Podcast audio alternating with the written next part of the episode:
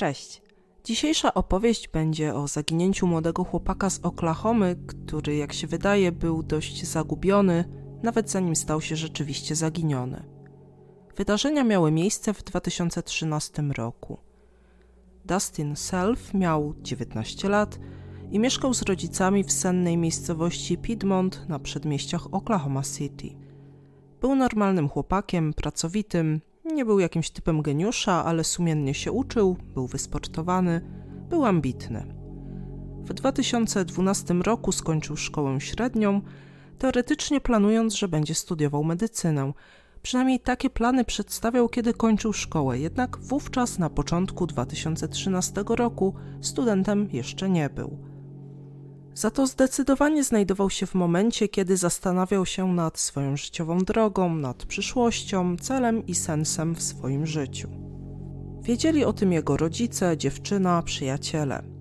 Zauważyli, że trochę zmienił swój styl, zaczął zapuszczać włosy, nosić kolorowe bandany, coraz bardziej oddalał się od wizji życia według utartych schematów i przyciągała go wizja życia poza społeczeństwem, poza kontrolą władzy, według własnych reguł, a więc wizja takiej pełnej wolności. Dustin zaczął zagłębiać się też w teorie spiskowe. Trudno powiedzieć, czy w nie wierzył, czy po prostu był nimi zainteresowany i o nich czytał. Czytał przynajmniej jedną z wielu książek, które napisał David Icke. To jest brytyjski prezenter, pisarz i mówca, który od ponad 30 lat zawodowo zajmuje się właśnie rozgłaszaniem teorii spiskowych. Jest między innymi twórcą tej słynnej teorii o reptilianach rządzących światem, więc taki nie byle kto w tym świecie teorii spiskowych, taki prekursor nawet i niewątpliwie gwiazda. W każdym razie Dustin zastanawiał się szczególnie nad zagadnieniem władzy i kontroli władzy nad społeczeństwem i nad tym, jak rozwijająca się dynamicznie technologia umożliwia kontrolowanie ludzi i społeczeństw przez rządy. Z czasem ewidentna potrzeba Dustina, by znaleźć własną drogę i przeżyć coś ciekawego, przybrała konkretny kształt. Chłopak zdecydował, że wyruszy w samotną podróż do stanu Oregon. Będzie przemierzał kraj i spał pod gołym niebem, wydając jak najmniej pieniędzy i jak najbardziej polegając na sobie i swoich umiejętnościach. Do podjęcia decyzji o wyprawie najprawdopodobniej bezpośrednio natchnął go film Into the Wild, polski tytuł Wszystko za życie. Film przedstawia prawdziwą historię o tym, jak 22-letni Christopher McCandless zaraz po ukończeniu studiów zdecydował się właśnie porzucić ten zwykły, tradycyjny styl życia, naznaczony szarą codziennością, pracą i zaczął żyć w drodze, wiodąc życie włóczęgi. Tak krótko przypomnę jego historię. W maju 1990 roku Chris ukończył studia z historii i antropologii, przekazał $24,000, czyli całe swoje oszczędności na konto organizacji charytatywnej Oxfam, i w lipcu 1990 roku wyruszył z domu rodzinnego w Virginii w swoją wielką podróż. Najpierw jechał swoim starym samochodem, swoim Datsunem, jednak kiedy dotarł w okolice Las Vegas nad jezioro Mead, auto unieruchomiła błyskawiczna powódź, wobec czego je porzucił i odtąd poruszał się autostopem, pociągami albo pieszo. Właśnie autostopem dotarł w góry Sierra Nevada, gdzie przetrwał zimę przełomu 1990 i 1991 roku. Wiosną pojawił się w południowej Dakocie. Tam ze względu na brak możliwości utrzymania się, jednak pieniądze są jakoś tam potrzebne, nawet takiemu włóczędze, pracował przez kilka miesięcy przy obsłudze elewatora zbożowego. Następnie porzucił pracę bez słowa, udał się do stanu Colorado, i z zarobionych pieniędzy kupił kajak i popłynął w dół rzeki Colorado. Jako że Chris marzył o wielkiej odysei na Alasce, gdzie mógłby żyć z dala od ludzi i cywilizacji, z Kalifornii wybrał się następnie w podróż właśnie na Alaskę. Dotarł tam pod koniec kwietnia 1992 roku, wędrował przez Alaskę szlakiem Stampede, aż trafił na opuszczony autobus, który stał na szlaku na północnym skraju Parku Narodowego Denali. Alaska pokonała jednak Christophera. Po 2 miesiącach w głuszy 3 lipca postanowił wrócić do cywilizacji. jednak ze względu na topnienie lodowców i podniesienie poziomu wód nie był w stanie przekroczyć bystrej już latem rzeki Teklanika, która płynęła na wschód od jego obozowiska, więc wrócił do autobusu. 12 sierpnia ostatni raz zrobił wpis do swojego dziennika podróży, 16 zrobił sobie ostatnie zdjęcie, na którym machał na pożegnanie i niedługo później zmarł z wygłodzenia, chociaż nie wiadomo, kiedy dokładnie się to stało. Chociaż historia Christophera pokazana w Into the Wild ma taki właśnie tragiczny finał, to i tak zainspirowała wielu młodych ludzi na całym świecie do marzeń o takiej wielkiej przygodzie, takiej własnej wielkiej odysei. Kino, podobnie jak wyobraźnia młodych ludzi, w dużej mierze romantyzuje historie takie jak ta. Nawet jeśli pokazuje w jakimś zakresie trudy takiego samotnego tułania się po świecie, to nie jest w stanie przedstawić w namacalny i odczuwalny sposób różnych ciemnych stron takiej przygody. Samotność, strach, zwątpienie, wreszcie zimno, brud, choroby, głód. McCandless wiele z tego doświadczył, przynajmniej raz wiadomo, że włamał się do czyjegoś domu w poszukiwaniu jedzenia, przynajmniej ten raz był jakoś tam udokumentowany czy udowodniony. Był ścigany przez strażników parkowych, kiedy pływał kajakiem bez licencji i wymaganego sprzętu. Wreszcie wiedział, że został pokonany przez Alaskę i wiedział, że bez pomocy umrze. Nie są jasne okoliczności jego śmierci, są też na ten temat różne teorie, hipotezy, ale Christopher w końcu zostawił na drzwiach autobusu notatkę, która była wyraźnym błaganiem o pomoc. Ale młodzi marzyciele, którzy czytali historie takie jak jego, zapewne widzieli głównie albo tylko te właśnie jasne strony podróżniczej przygody. Wśród tych, których ujęła historia Chrisa, był właśnie Dustin Self. Wzorem słynnego podróżnika włóczęgi chłopak postanowił stawić czoła przyrodzie, chciał się sprawdzić, spróbować przetrwać samotnie w trudnych warunkach dzikiej, otwartej przestrzeni. Jego podróż do Oregonu miała też dodatkowy cel. Dustin dowiedział się, że funkcjonuje tam szczególna wspólnota religijna, może w zasadzie sekta, Kościół Świętego Światła Królowej wywodzący się z Brazylii. Wspólnota ma siedzibę w Ashland, właśnie w Oregonie. Wyznawcy tego kościoła w jakiś sposób łączą chrześcijańskie wierzenia i rytuały rdzennych brazylijskich Indian. Między innymi używają halucynogennie działającego napoju ayahuasca, typowego właśnie w południowoamerykańskim szamanizmie.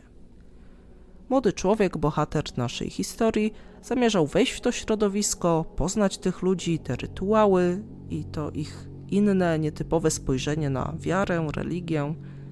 Wydaje się, że spotkanie wspólnoty w Ashland miało być takim zwieńczeniem jego podróży poprzez kraj. Rodzice, państwo Self, opisywali syna jako typ mieszczucha z niewielkim doświadczeniem w funkcjonowaniu w dzikim terenie. Stąd oczywiście nie byli za tym, żeby Dustin wyjeżdżał na swoją wyprawę. Wręcz przeciwnie, robili co mogli, by zniechęcić go do wyjazdu, ale nie mogli zatrzymać go siłą. Chłopak był dorosły, był uparty, zapewniał ich o swoim przygotowaniu.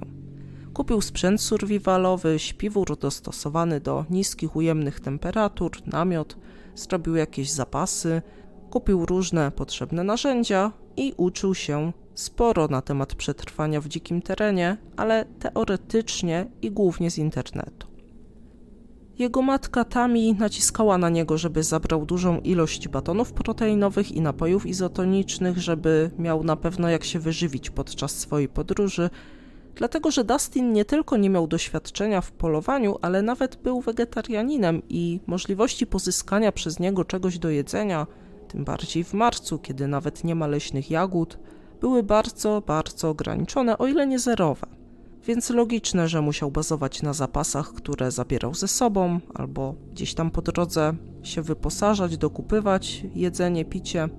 Więc tak jak matka kazała, zabrał zapas batonów, poza tym przygotowany sprzęt, ciepłe ubrania i buty i przynajmniej według wiedzy rodziców około $800 w gotówce.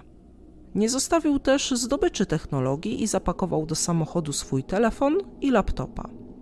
Nie powiedział rodzicom, kiedy wróci, ale obiecał co jakiś czas dawać znać, że wszystko z nim w porządku. Chociaż uprzedzał też, że mogą być dłuższe okresy, kiedy będzie po prostu poza zasięgiem. Rodzice chyba wierzyli czy uważali, że syn szybko przekona się, że wyprawa będzie niewygodna, pełna trudów i kiedy wyczerpie zapasy na drogę, po prostu wróci prędzej niż później. Również dziewczyna Dustina, Sara Beau Taylor, nie chciała, żeby chłopak wyjeżdżał. W ogóle nie podzielała jego fascynacji życiem poza społeczeństwem, a jeszcze może o ile mogła rozumieć ją teoretycznie, to już na pewno nie traktowała takiego modelu życia jako czegoś, co chciałaby kiedykolwiek realizować. Przez to ich drogi się rozeszły jeszcze zanim Dustin wyruszył do Oregonu. Po prostu wybrał w życiu drogę, w której dziewczyna nie chciała uczestniczyć. Chciała uczyć się i wieść takie normalne, tradycyjne życie wśród innych ludzi. Trudno ją za to oczywiście winić. Choć młodzi ludzie zdecydowali, że nie będą już razem, w sensie nie będą parą, pozostali przyjaciółmi i rozmawiali swobodnie i dość często. I Sara też liczyła na jakieś informacje od Dustina z jego podróży, chociaż właśnie jakieś krótkie sygnały, że wszystko było w porządku. Na początku marca 2013 roku Dustin zapakował więc wszystko do swojego pick-upa 14-letniej Toyoty Tacomy i wyruszył w nieznane. Przez pierwsze kilka dni bliskim Dustina wydawało się, że nie było jakichkolwiek powodów do niepokoju. Jego rodzice ostatni raz mieli z nim kontakt 15 marca, kiedy zadzwonił z parkingu motelu w Fields, małym miasteczku tuż za granicą stanu Oregon. Był już wtedy ponad 2000 km od domu, powiedział ojcu, że poprzedniej nocy spał w kabinie swojego pick-upa, że wszystko było w porządku. Przy motelu działała kawiarnia i stacja benzynowa i właściciel tych wszystkich działalności zapamiętał, że młody chłopak nocował w swoim samochodzie na jego parkingu. Pracownica stacji z kolei zapamiętała Dustina, który rano zatankował swoją Toyotę i pytał o wskazówki dojazdu do Lakeview. Żeby tam dojechać, musiałby cofnąć się na południe, wjechać znów na chwilę do Nevady, następnie kierować się na zachód. Jazda na Lakeview miała sens, bo było to w kierunku Ashland, gdzie miał zamiar szukać wyznawców Kościoła Świętego Światła Królowej. Pracownica stacji podała wskazówki, jak miał jechać i Dustin ruszył w dalszą drogę. Następnego dnia, 16 marca, najwyraźniej zaczęło dziać się z nim coś dziwnego. Tego dnia po południu napisał kilka SMS-ów do swojej byłej dziewczyny Sary, które miały dość niepokojącą wymowę. Najpierw napisał, że się zgubił i że nie wie, gdzie jest. Później, że GPS wysłał go na drogę wzdłuż wschodniej strony góry Steens na pustyni w Oregonie. Po kilku godzinach napisał, że widzi dziwne rzeczy, jakby wykorzenione rośliny poruszały się wokół niego. W końcu zadzwonił o 18:15. Kiedy Sara zobaczyła jego imię na wyświetlaczu swojej komórki, była na lotnisku ze swoimi rodzicami. Dziewczyna była z rodziną tamtej soboty na Florydzie w parku Disney World i wtedy wieczorem czekali właśnie na lotnisku w Orlando na lot powrotny do Oklahoma City. Mieli wystartować o godzinie 19:00 i kiedy odebrała telefon, zorientowała się, że Dustin był w jakimś złym stanie, w jakimś stanie paniki, był przestraszony ewidentnie. To, co mówił, wydawało się coraz dziwniejsze, więc Sara poszła do łazienki, żeby z nim porozmawiać, a żeby jej rodzice nie mogli podsłuchiwać. Dustin powiedział jej, że jeździł po mieście przez 5 godzin i nie mógł się z niego wydostać. Powiedział, że na każdej stacji benzynowej, na której się zatrzymywał, żeby uzyskać pomoc, byli czciciele szatana, a wszędzie wszystkie rośliny i zwierzęta były martwe, a on próbował przywrócić je do życia, ale nie był w stanie. Według Sary był naprawdę bardzo zdenerwowany i naprawdę przestraszony. I nagle połączenie zostało zerwane. Sara próbowała oddzwonić, ale nie mogła się połączyć. Telefon Dustina musiał się wyłączyć lub stracić zasięg. Ta nagle zakończona rozmowa o bardzo dziwnej treści była ostatnim znanym kontaktem z Dustinem Selfem. Przed wylotem Sara zdążyła jeszcze zadzwonić do rodziców Dustina i powiedziała jego ojcu, że chłopak się zgubił i że był przestraszony, że nie mogła się już więcej do niego dodzwonić i że kiedy ostatni raz wspomniał o swojej lokalizacji, to twierdził, że był na pustyni po wschodniej stronie góry Steens.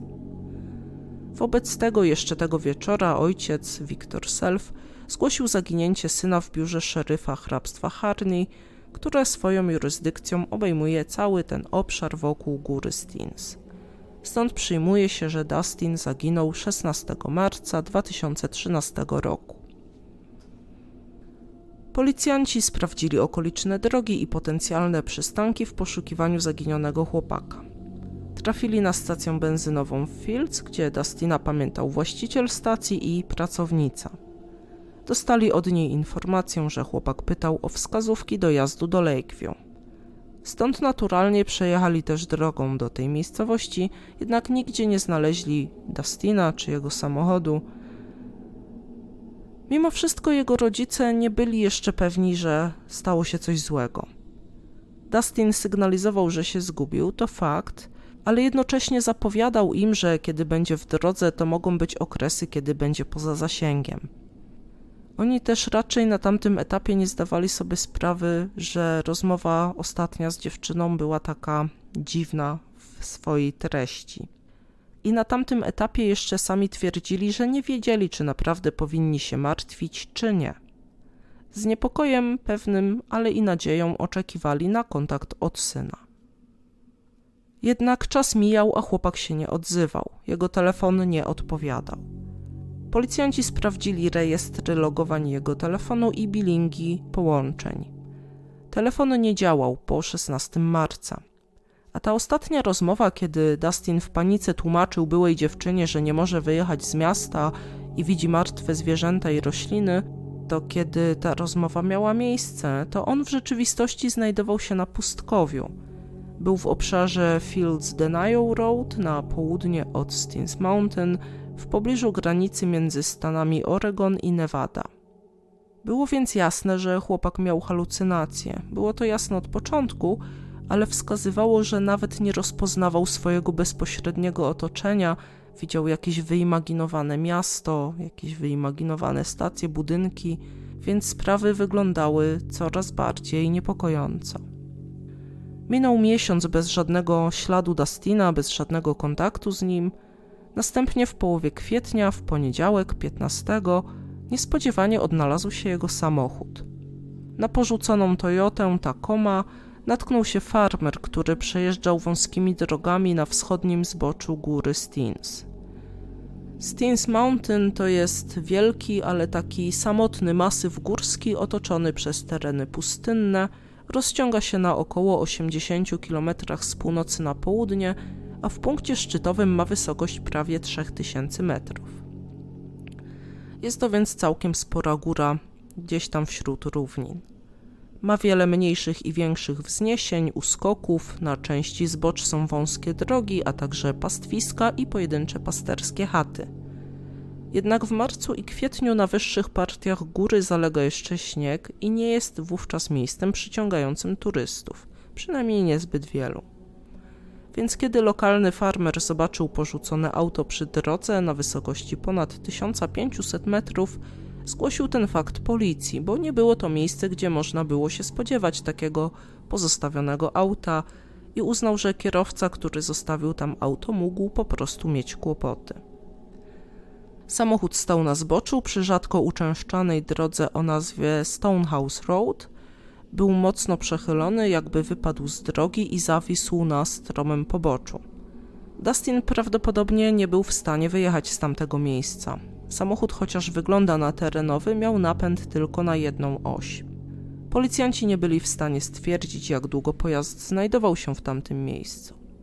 W samochodzie został laptop Dustina, lokalizator GPS i część zapasów jedzenia i picia. Nie było w nim telefonu, plecaka, namiotu ani śpiwora, co znowu wskazywało, że chłopak wybrał się z tamtego punktu w dół zbocza, możliwe też, że w górę, i że gdzieś planował rozbić obóz. Gdy tylko policja powiadomiła rodziców Dustina o znalezieniu samochodu, ci przyjechali na miejsce, żeby pomagać w poszukiwaniach. Przez 3 następne dni między 16 a 18 kwietnia około 30-osobowa grupa poszukiwawczo-ratownicza przeczesała południową stronę góry Steens i kanion Stonehouse, nad którym znajdował się porzucony samochód. Ratownicy poruszali się pieszo, konno i na kładach, ale były to trudne poszukiwania. Miejsce poszukiwań było w odległym obszarze dzikiej przyrody, wyższe partie góry były pokryte jeszcze głębokim śniegiem. Około 200 metrów od samochodu w dół kanionu poszukiwacze znaleźli jedynie ślady małego ogniska, które Dustin mógł przygotować, rozpalić, ale nic poza tym. Sprawdzili też chaty pasterskie położone dalej przy tej samej drodze, ale nigdzie nie było śladu zaginionego chłopaka. Przeszukali teren tak daleko, jak pozwalały na to warunki, bez efektów. Zaangażowany był też helikopter, ale również poszukiwania z powietrza nie przyniosły rezultatów. Samochód Dustina został odholowany i przekazany jego rodzicom. Sprawdzenie lokalizatora GPS pozostawionego w samochodzie pozwoliło ustalić, że Dustin wyjechał ze stacji w Fields i pojechał od razu w kierunku góry Steens. W ogóle nie próbował jechać w kierunku Lakeview, mimo że na stacji pytał o wskazówki dojazdu właśnie tam. Nawet jeśli był zagubiony i nie wiedział do końca, gdzie jedzie, to stan drogi wiodącej w góry, na której w marcu jeszcze leżał śnieg, powinien zniechęcić go do dalszej jazdy i to po raz kolejny potwierdza, że jego osąd sytuacji był raczej dość poważnie zaburzony. Rodzice Dustina starali się nadal nie panikować, nie poddawać, wierzyli, że syn mógł zejść z góry na pustynię i wyjechać z obszaru autostopem. Miejscowy szeryf odpowiedzialny za poszukiwania teoretycznie nie wykluczał takiej możliwości, jednak bardziej prawdopodobne było, że gdzieś tam na zboczach Steens Mountain Dustin stracił życie, czy to w wypadku, czy po prostu zmarł z zimna, z wycieńczenia. Jeśli wydostał się z góry i kontynuował swoją tułaczkę już bez samochodu, to też w końcu powinien odezwać się do rodziny, być może wrócić ostatecznie do domu. Jednak mijały dni, miesiące i to nie nastąpiło. Częścią motywacji Dustina do podróży do Oregonu była chęć dotarcia do kościoła w Ashland. Policjanci z hrabstwa Harney sprawdzili więc jeszcze tę możliwość, czyli odwiedzili tę wspólnotę, szukali tam Dustina. Jednak nikt z wiernych o nim nie słyszał. Rozwiązanie zagadki losu Dustina nadeszło dopiero po 1,5 roku po jego zaginięciu. Na początku października 2014 roku 55-letni myśliwy Jeffrey Neal wybrał się na samotne polowanie do lasów na górze Steens. W dniu 7 października podczas polowania Neal zauważył jelenia i próbował się do niego podkraść. Wszedł w gęstwinę brzozowego gaju i w zaroślach wśród 8-metrowych drzew najpierw znalazł kurtkę, kawałek dalej parę spodni, a potem kość nogi. Zadzwonił do biura szeryfa, zgłosił znalezienie ludzkich szczątków. I szeryf od razu spodziewał się, że był to Dustin Self. Miał wówczas tylko jedną zaginioną osobę w tamtym obszarze na górze Steens. Szczątki leżały w pobliżu Riddle Creek na Steens Mountain, około 14 km od miejsca, w którym została znaleziona Toyota należąca do Dustina. Szeryf przyjechał na miejsce z zastępcą, było już popołudnie, kiedy się tam znaleźli i w gasnącym świetle dnia zdążyli znaleźć więcej kości, a także przedmioty, które pomogły potwierdzić, że zmarłym był właśnie Dustin. W kieszeni kurtki był kluczyk od Toyoty z breloczkiem w kształcie czaszki, telefon komórkowy i gotówka. Układ szczątków wskazywał, że młody człowiek rozebrał się, skulił się w krzakach między drzewami i tak zmarł. Gdy zapadł zmrok, szeryf odwołał dalsze poszukiwania do następnego dnia i zawiadomił rodziców Dustina o znalezieniu szczątków i przedmiotów, które prosiłby, aby przyjechali rozpoznać. Następnego dnia miało miejsce dokładne przeszukanie gaju brzozowego z udziałem grupy poszukiwawczo-ratowniczej hrabstwa Harney. Na obszarze o wymiarach mniej więcej 100 na 50 metrów znaleziono więcej przedmiotów, w tym prawo jazdy Dustina Selfa i kartę kredytową na jego nazwisko. Zespół poszukiwawczy nie znalazł namiotu ani śpiwora, które na jakimś etapie Dustin musiał mieć przy sobie, no bo zabrał je z samochodu. Nic nie wskazywało na to, żeby rozbijał obóz w najbliższej okolicy, ale nie można wykluczyć, że być może zbudował jakieś schronienie wcześniej, a później odszedł od niego i zostawił sprzęt gdzieś indziej na rozległych zboczach góry. Las brzozowy znajdował się jakieś 100 metrów od małej leśnej ścieżki, ale była to część góry niezwykle odległa i dzika. Szef grupy poszukiwawczo-ratowniczej Darrell Williams stwierdził nawet, że był to niemal cud, że ktoś znalazł szczątki w tamtym miejscu, tak rzadko jeśli w ogóle odwiedzanym. Znalezienie szczątków i przedmiotów Dustina przekreśliło nadzieję, jaką jego rodzice jeszcze mieli, że syn żył gdzieś tam w świecie na własnych zasadach i że pewnego dnia jeszcze się z nimi skontaktuje. Kiedy dotarli do biura szeryfa hrabstwa Harney, rzeczy syna zidentyfikowali już tylko formalnie, bo nie było już żadnych wątpliwości, że należały do niego. Szczątki chłopaka zostały wysłane do biura lekarza sądowego stanu Oregon w celu formalnej identyfikacji, dopełnienia procedur.